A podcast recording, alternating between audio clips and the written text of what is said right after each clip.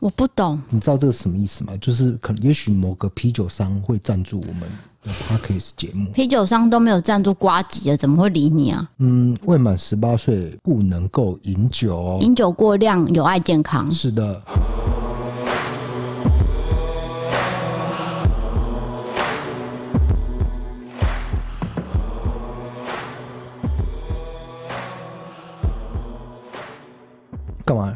才刚才新庄悬案有这个吗？有啦。哦，那要再一次吗？呃，不用了，算了，没关系啊。似乎就录进去了，管他的。哦。我讲 Podcast 就是要真真实，怎样啊？你问，你现在问题很多哎、欸。你现在是录开头吧？对，现在而且是正式来，哦、我这段就是不剪。哦，好。今天要讲一个，嗯。算是一个悬案，同时也是冤案。那其实它是一个非常沉重的一个话题。我已经尽量就是尽量讲的不要那么沉重了啦。对，欸，其实会不会有人觉得不是冤案？有啊，很多人是不是？没有很多人哦，没有觉得冤案的人会占大多数。那受害者家属呢？受害者家属会觉得是邱和顺做的。哦，真的真的，他们不觉得是冤案。啊，反正因为每个人有每个人的立场跟角度了。对，那因为我看过就是整个案子的纪录片啊，还有所有所有的证据啦，我真的认为邱和顺是，这是我个人观点。我当然知道有人会不认同，但是我认为是真的是冤案，真的是抓错人。哎，等一下，这样子观众可能会摸不着头绪，我在讲什么？嗯，好，我讲大概的一个流程哦。有一个叫陆正的小朋友，他被绑架。那后来可能遭到撕票，因为到现在目前身体都是找不到状态。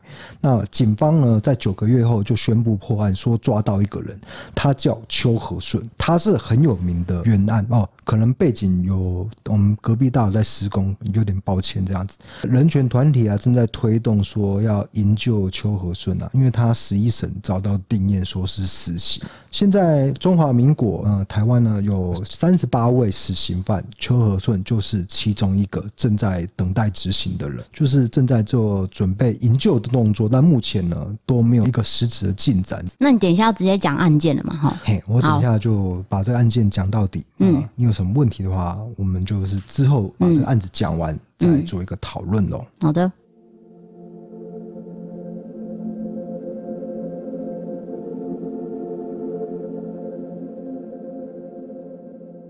在一九八七年，那是台湾前烟脚目的年代，市面上涌入滚滚的热钱，开始有人说不想努力了，就成立犯罪集团，以掳人勒索为业，快速的豪取大量的金钱。就在十二月二十一日，新竹市东区东门国小四年级的学生陆正，那一天从补习班下课以后就失踪了。陆家之后就接到勒索电话，要价五百万元就放人，所以陆家就赶快凑钱。但是呢，家人在与歹徒谈判过程当中，跟歹徒要求请陆正过来听一下电话，去证明他还活着，却从来都没有听到陆正的声音。后来因为这样，价码就压到了一百万元。不过，这在当时仍然是一笔很庞大的金额。筹措了百万呢，陆爸爸将所有钞票号码都写下来，期盼日后在追击犯人时候能够发挥效果。那陆正的妈妈就拿着这一百万，一歹徒的纸条，在中山高速公路南下九十九公里处呢，等候进一步的指示。那一边呢，有一座路桥，哎，这时候路桥就垂降了一个篮子下来，陆妈妈就在篮子里面放了一百万元。歹徒在路桥上嘛。赶快把绳子一抽，这个篮子就这样抽上去。歹徒拿了钱，马上就跑走了。所以陆妈妈从头到尾都没有看到歹徒的长相与特征。但是令人悲痛的是，他们并没有信守承诺。在一九八八年一月一号十三点四十五分，是歹徒最后一通来电。这通电话告知，只有拿一百万元，老大并不满意，要陆妈妈继续凑到五百万。那这通电话挂掉以后，从此就没有任何的消息。陆正小朋友就这样人间蒸发，直到今天连身体都没有找到。九个月后，警方就宣布破案了，就是邱和顺等人做的。问题是当中有不当刑求的事实，而且在缠讼多年，关键证据，比如说歹徒打电话的录音啊，就离奇消失了。关于陆正案，一直流传着一个说法，就是胡关宝。胡关宝他是谁呢？他曾经到美国留学，攻读硕士学位，为人冷静，口才非常好。与儿时同伴组织了犯罪集团，在一九八三年十一月十八日的深夜，他们偷走了屏东枫港派出所枪柜里面的卡宾枪，之后呢，就使用这把枪连续犯案。同年的十二月二十九日，他们绑走了华南银行乡里，再将他杀害前，逼迫他说出银行的金库密码，隔天就抢走七百六十二万元现金。一九八五年，胡关宝假装报案，然后呢，就杀害了到场处理的两名员警。再将他们配枪夺走。一九九零年五月，绑架了一名沈姓富商；十月又掳走五常国中的秦姓学生，得手赎金六百万元。其中，胡关宝集团犯下的案件当中最知名的就是十二月十八日绑走了星光集团的少东吴东亮先生，并要求一亿元的赎金，然后指定地点。要在中山高速公路八十六公里处交付赎金。吴东亮的妻子彭雪芬接获要求后，就开车啊到指定地点。只见那个高速公路上方有一座路桥，哎，路桥这时候就垂降了一个吊篮。彭雪芬就在吊篮里面放了五百万，吊篮于是迅速被拉上路桥。由于跟监在后的警方没有料到胡关宝竟然是使用这样子的方式来取走赎金，一时之间只能眼睁睁的看着他从路桥大摇大摆离开。讲到这里，你应该发现了，这跟陆正案有很相似的地方。他们都使用了相同的指定交付赎金方式去做款项，而且呢，没有被警方逮到。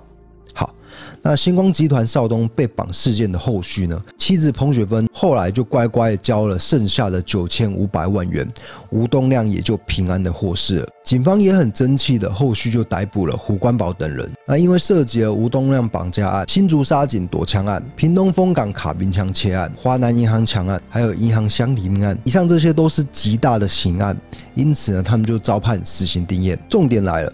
在一九九一年执行枪决的前一天，胡关宝就有向其他狱友透露，他说其实陆政案就是他做的。但是那个时候警方已经逮捕了邱和顺等人，那陆正案已经宣告破案了。如果依照胡关宝所言，等于是打脸了警方自己办案的方向错误嘛。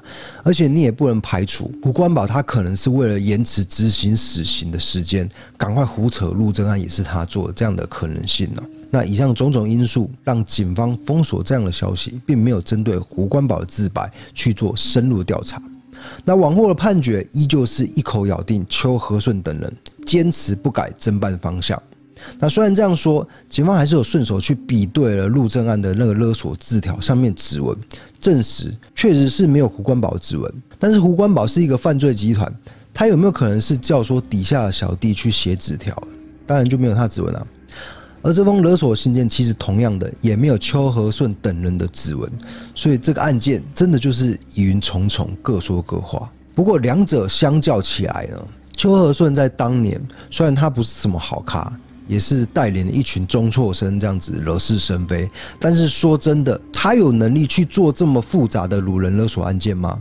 我会打一个很大问号。而相对的，胡关宝犯罪集团每次作案都是深思熟虑，拥有丰富的犯罪经验与规划周全的计划，甚至在掳走星光少东的这个事件，拿赎金的方式竟然是跟陆贞案一模一样，这只是巧合吗？掳人勒索案件最困难的地方在于，就是交付赎金的时候。往往都是警方逮人的关键时刻，如果没有足够的犯罪头脑与经验，就会栽在那个时候。那邱和顺一个地方混混，底下的人是二十岁以下的小毛头，跟胡关宝身经百战，属于高智商犯罪集团相比，你觉得谁比较有可能是真正做出陆政案的人呢？然后新竹警方在当下其实也觉得陆政事件可能是胡关宝集团犯的案件，但是台北刑大那个时候已经认定邱和顺等人犯案，在警界潜规则下，新竹警方如果针对胡关宝的方向去展开侦查的话，等于是摆明跟台北刑大作对，也因此呢，就继续让邱和顺背锅，这个是最简单明了的方式了。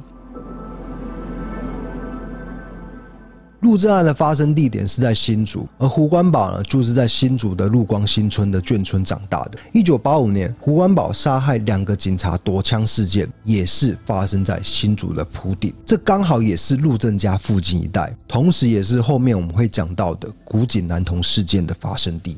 至于陆政案到底是不是胡关宝等人所做的呢？由于相关人士已经在一九九一年十一月七日凌晨五点四十五分执行枪决，后续也不可能做进一步调查了。我只能说有一定的几率可能是他们做，但是没有百分之百的实质证据。陆政案在我个人看法，它是一起悬案，更是冤案。我再来讲到一个最离奇的地方了，就是陆政事件是从来没有找到这个小朋友的身体。不过应该很多人都知道，在事件爆发的第二年，陆家的附近普顶路有一处很偏僻的古井，里面呢有发现一具不明男童的遗体，上面很残忍的绑着哑铃。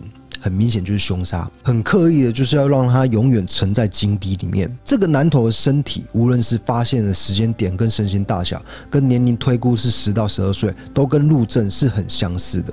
可是那个时候，陆爸爸就是相信邱和顺等人向警方说的供词，他们是说陆正是弃尸在海边，所以陆爸爸就认为古井男童绝对不可能是他的孩子，也因此呢，就只有看过身体的照片。拒绝进一步的 DNA 验尸，最后古井男童就被当无名尸处理掉了。而邱和顺说出弃置海边的这样的说辞，后来被证实是遭到警方寻求逼供，诱导式说出来答案。所以呢，到底古井男童是不是陆正小朋友？由于已经被当成无名尸的这个程序处理掉了，直到今天仍然没有人知道真正的答案是什么了。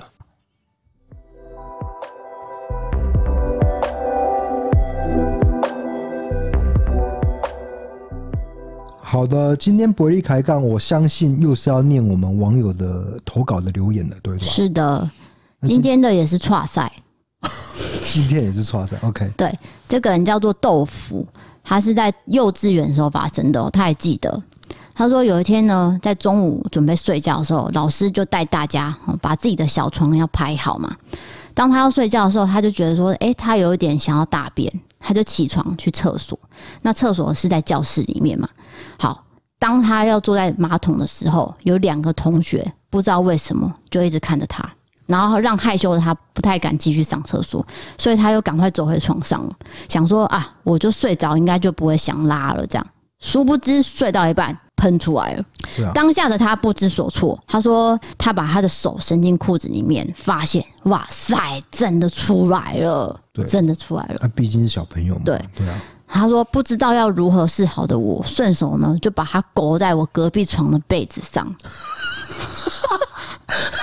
因为排一排睡嘛。他就手隔手不是进去挖了一坨嘛，然后就隔在旁边这样。好，接着呢，他就听到他最不想听到一句话，就说：‘嗯，老师，臭臭。’”然后他就是被发现，然后呢，全班呢，然后全班都起来开始寻找那个臭味的来源。最后他旁边那个同学就发现是他，然后就跟老师说：“嗯，他臭臭，他臭臭。”然后之后他就当着全班的面被老师帮忙擦屁股。他觉得很糗，他所以他说到现在都没办法忘记。然后现在想想，被我勾到死的那个同学还真衰。一个幼稚园的经验竟然可以记到成年了，因为可能太糗了啦。对对对，对，对，这个是一个豆腐发生的。OK，谢谢你豆腐，谢谢你。好，第二个是。好了没有、啊、？OK，呃，抱歉，请讲第二个。第二个跟创赛无关了。这个人叫 Sophia 王，Sophia 应该是女生嘛？吼。他说：“这个是他高中时期发生的，是在永和美丽华电影院发生的。这间电影院已经倒闭了，是二轮电影院。是他在电影院发生了两个故事。那因为这个电影院其实一百二十元就可以看两部，就可以耗掉一个下午嘛。哦，然后高雄以前河村也是这样。对对对，然后又有位置可以坐，没有话位，又可以带吃的，这样，所以就是很方便。可是他说这个电影院有个很大的缺点，就是非常暗，嗯，非常暗，因为大多电影院。就是会有一些逃生灯嘛，或是地上有一些小灯会让你认路。可是他说这间美丽华是一片黑，只有电影的光，所以呢，从外面走进来的那个就是会突然看不到的感觉。可是法律规定不是说至少要逃生的灯要亮嘛？就是这可能是几年前还没有规定的时候。对。然后呢？好，第一个故事就是说，他有一次他进到电影厅的时候，电影还没有播放嘛，他跟朋友有三个女生就找了位置。然后一个人顾位置，另外两个去买吃的。他回来的时候呢，已经在播电影了。他左手饮料，右手食物，他就很想要赶快坐下来。他就隐约看到他同学坐在那边，哦，他就想说我要坐下去，他就一屁股坐下去刚才的位置，就一坐下去就坐到一个男生的大腿。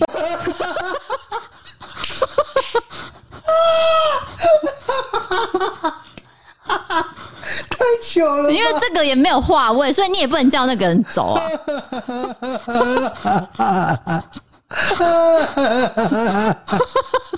坐到坐到坐到人家大腿哦！对，这是第一个哈。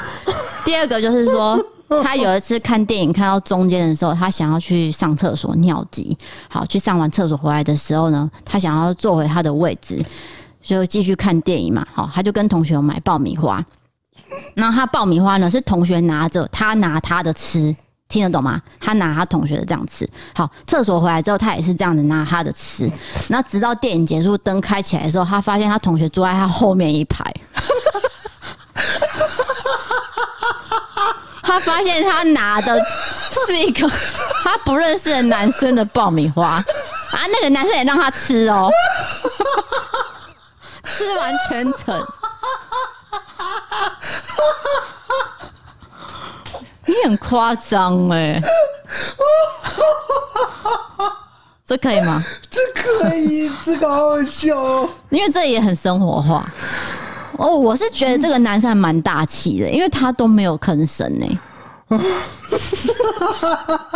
他也没有说：“哎、欸，小姐，你吃到我爆米花这样？”没有。但我跟你讲，他这个投稿人可能长得很漂亮啊。他就已经说里面很黑了，是要怎么看外表啊？没有，就是透过电影的光啊，就或者是有那种诶香水味道啊。高中生喷什么香水啊？不是，我跟你讲，如果是一个男生，然后那那个也是异性恋的话，另外一个男生在吃他的爆米花，干他然后一一拳就揍下去了，哪有可能让他吃吃整场啊？一定是这个女生有一点漂亮啊，还是怎样的吧？没有吧？应该单纯就是因为是女生，她可能就不想要计较了。我在猜，应该是这样，对啊、会不会？对啊，那可能、就是、不管她漂不漂亮这件事。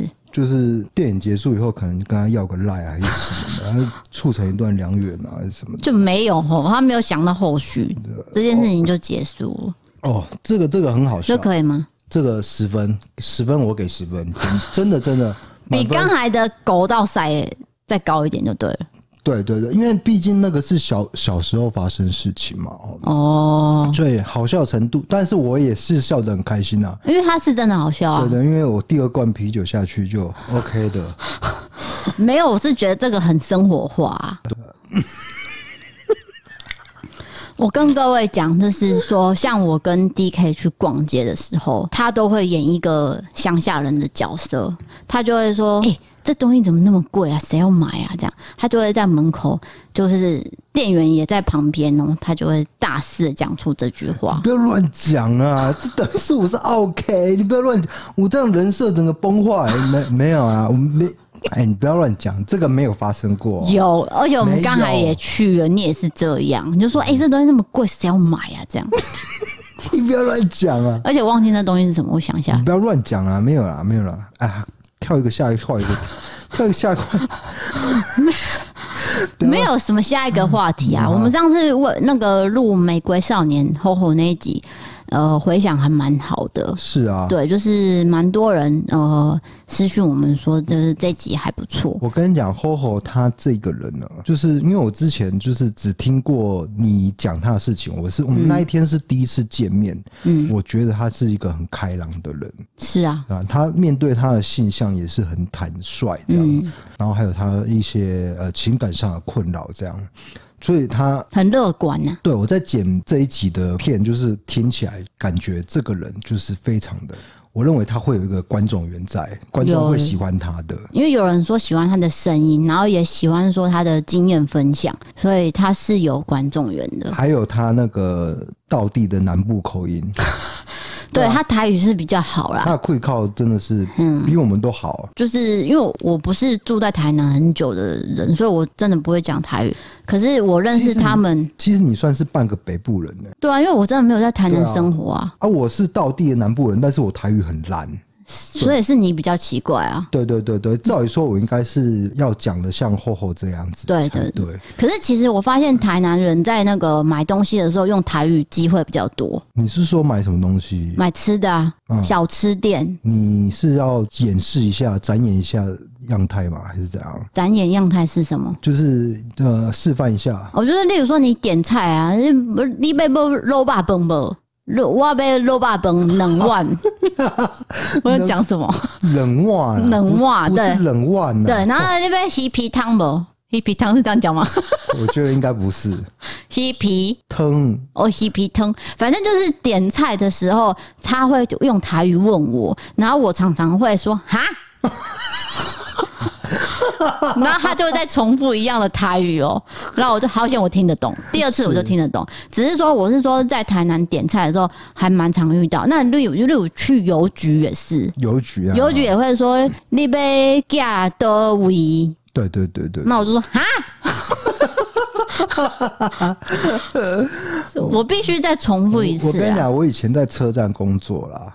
啊，我车站工作，他们也是，就是用台语跟你买票啊，或是进场的时候也是这样啊，都是用台语啊。可是外劳不会用台语了吧？哎、欸，没有，外劳有些台语很溜哦，是哦，是啊，嗯，对啊，而且你不能说外劳，要说移工，呃、对，移工，说移工这个外籍移工啊，是是是是，对对对，比较正确。对，对，我想一下，我会讲什么被你打断？啊、呃，没关系，这个打断的空白，我就一直讲话，一直填补，一直填补，一直填。填补，一直填补，一直填补。哦，反正就是厚厚他这个人呢，其实他也蛮多梗可以说的。如果有机会呢，其实我会再邀请他来跟我一起呃录几集 Podcast。重点是他有长期旅居在日本，没有，你又很夸张，没有，不是，他是一个动漫迷，他很喜欢去日本，然后甚至有长达三个月待在日本，一两个月我忘记，反正他妹妹现在在日本念书。对啊，呃，他去日本找他妹妹，然后他也住在那边一阵子，那他也也有考那个日文日文检定，反正他就是当下其实是很希望去日本念书的，可是没有这个机会。那现在更不可能，因为疫情的关系。对，然后也不能去玩，反正他对日本文化是还蛮熟悉的，所以之后可能讲到日本的东西呢，我可能会邀请他跟我一起来就聊日本人的。日本有很多悬案，你们知道吗？就是非常多的奇怪的事件，啊、甚至猎奇的事件、杀人事件、悬疑事件。那如果他真的有这样子的一个观众缘的话，我们我们也许可以再邀请厚厚再来一次这样子。我已经跟他约了啦，哦、这样子啊、哦，对对对，那可以啊，某一集会再邀请。他来，OK 啊，那我们要吃晚饭了。现在是下午五点十五分，等一下，啊、那就是下礼拜二我们会等一重来了。嘿，一二三，你这个一二三，我全部帮你写进去。直接讲啦！十一月二十四号，我们的 Podcast 跟 YouTube，请各位一定要锁定我们的节目，对，这是非常重要的。可是我现在不能讲，所以请大家锁定就对了。啊，胖丁姐嘞，胖丁姐啊，那集也是非常的精彩。就是也是网友投稿的啊，内容我就不能再讲了。反正就是那集，大家请大家一起来听，一起来看。没有可以讲啊，就是鬼故事啦。因为我们你们有没有发现，就是我们很久没有讲鬼故事了。那那一集的就是鬼故事。对，就大家如果喜欢听鬼故事的话呢，哎，真的不会太恐怖哦，你也可以来听哦。对，不要说啊，鬼故事啊，刚才就恐怖，然后我们刚听啊，这样子不要这样子。你等下我是表现是太 你写公司好听不？是一个酒精中毒的人。后羿骑兵的他们也是酒精中毒，是吗？他算中毒吗？嗯、就是他后母啦，后羿骑兵他后母就是他们没有算中毒哦，很爱喝嘛。那他不是有一场呃打败仗以后就开始喝狂喝，对啊，他有一段堕落的时光。话题突然转到 Netflix 的后翼骑兵，我相信大家应该最近都有听到这个话题，就是自从前两个月是艾米丽在巴黎，这个月是后翼骑兵，后翼弃兵，大家真的有空的话也可以去看，因为他不是真的在讲西洋棋怎么玩哦，不是不是，是一个小女生的成长过程。你很喜欢念后翼骑兵诶，后翼弃兵呐，我知道啊，你刚刚害我也念错了，后翼弃兵，对，我跟你讲，那个艾米丽在巴黎跟后裔弃兵这两部片都还没红的时候，我都先看了。这不需要邀功，因为我每天都在刷 Netflix。就是一个很闲的人。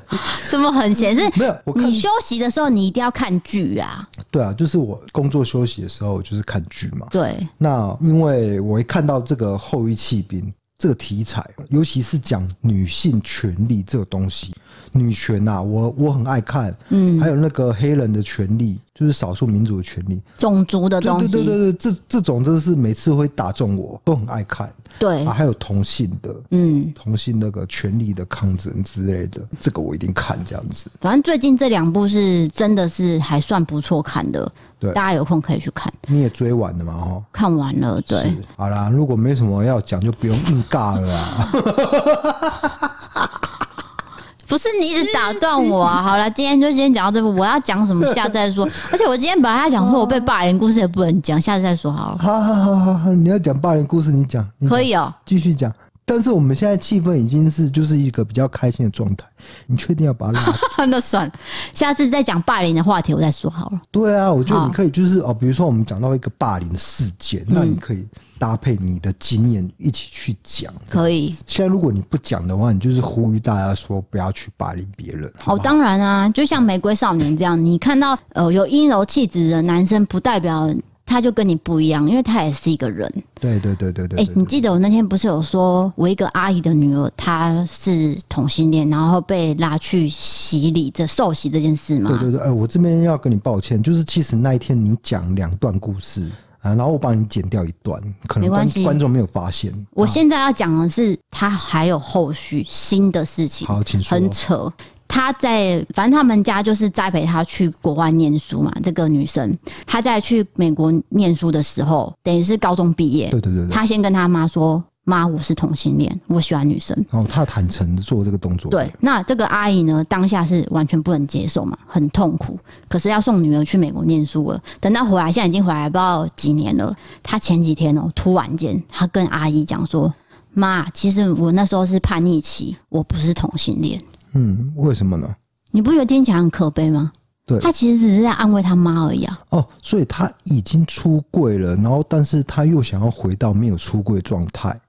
我觉得这一切一切，就是据我对他们家的了解，我觉得这个女生她只是想要让家里人好过而已。就是呃，不要有一些纷争，但是我也许可以在某方面继续做自己这样。对，可是我觉得听起来我是蛮难过，心酸呐，心酸。对，因为她当初是没有想要受洗的，可是她被拉去受洗，然后再来就是她是喜欢女生，然后爸妈不接受情况下，她现在被。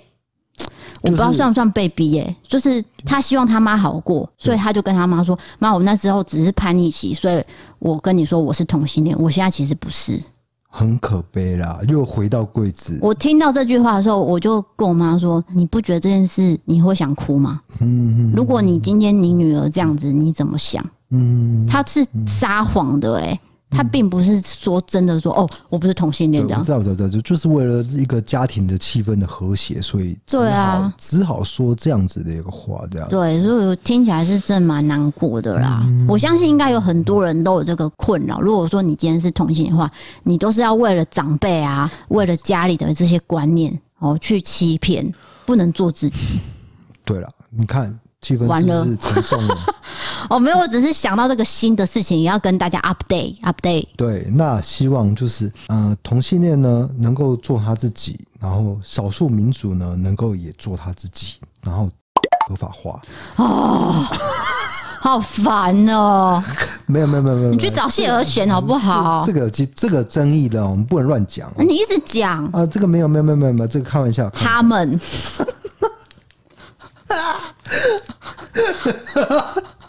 到底是什么意思啊？你要我问谢和弦吗？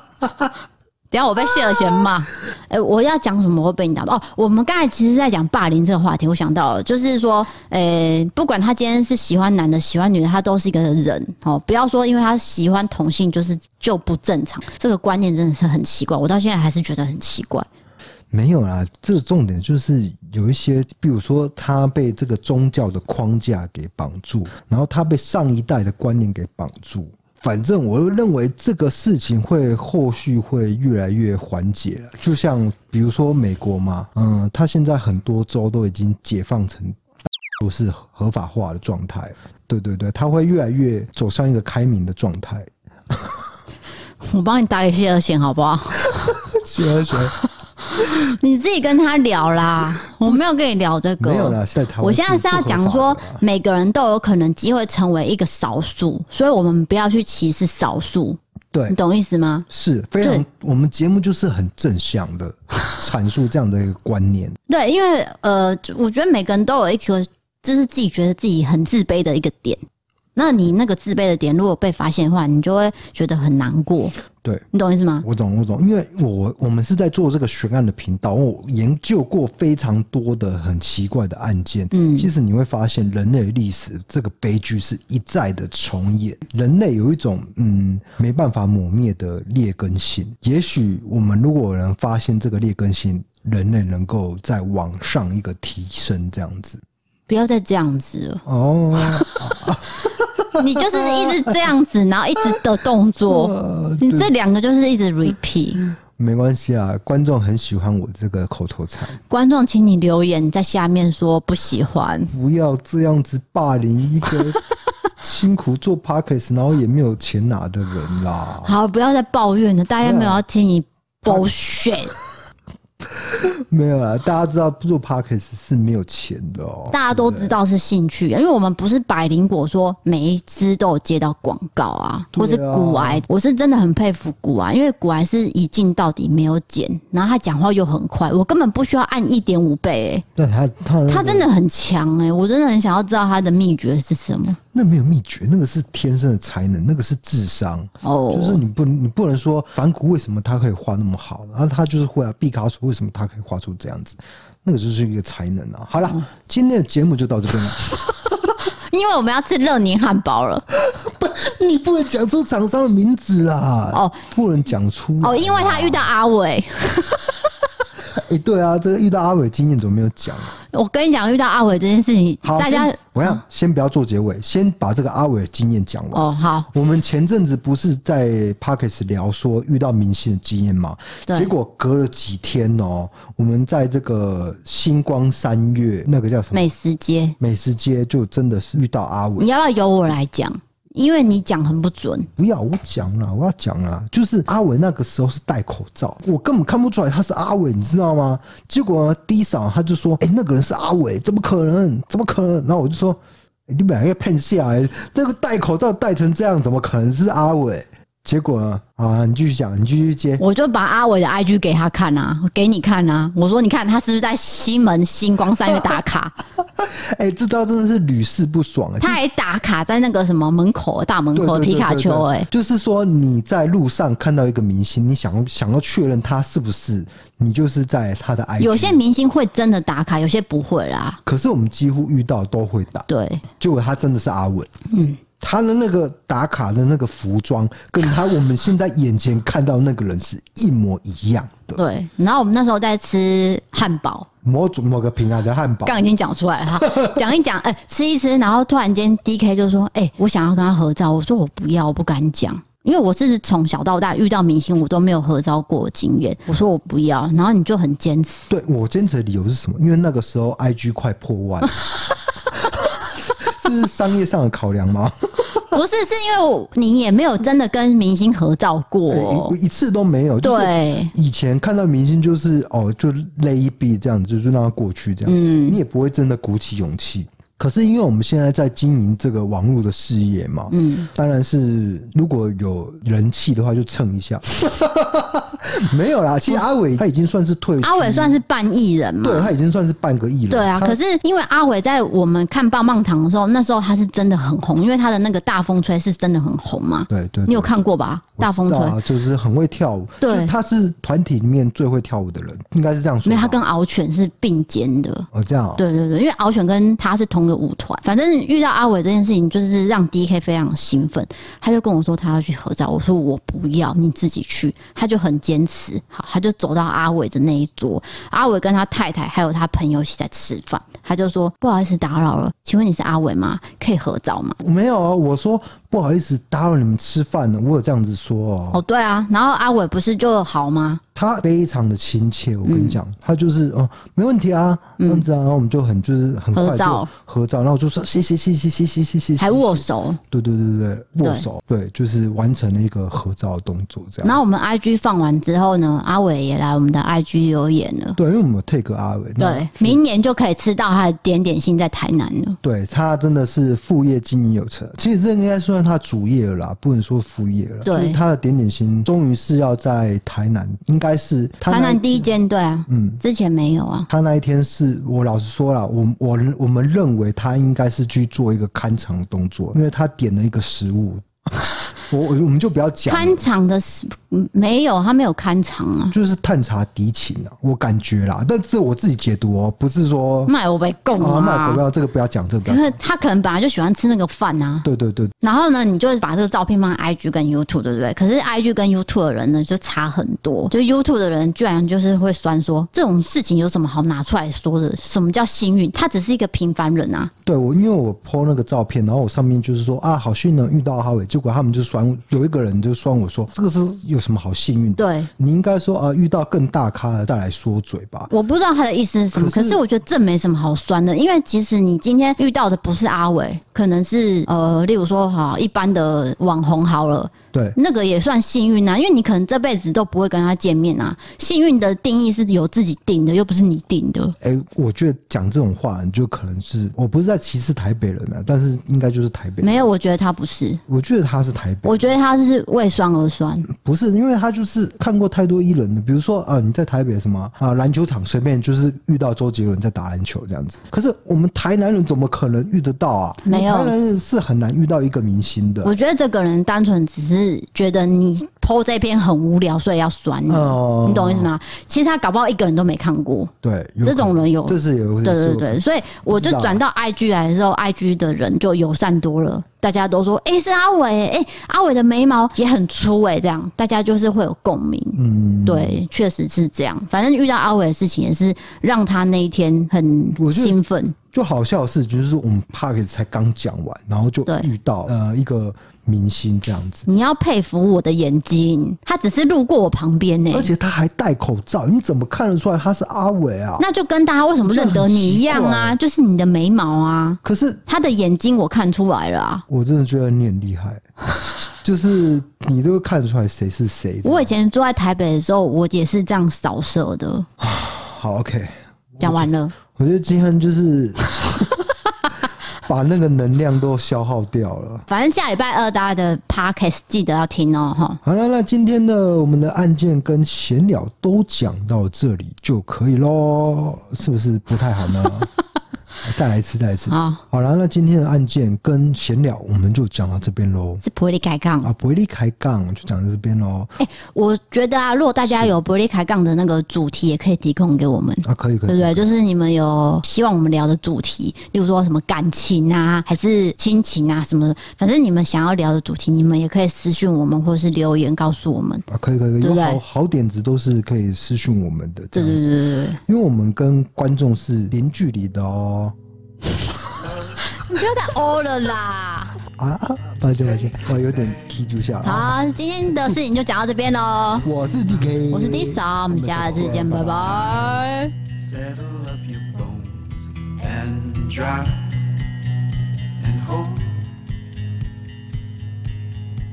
I can hope.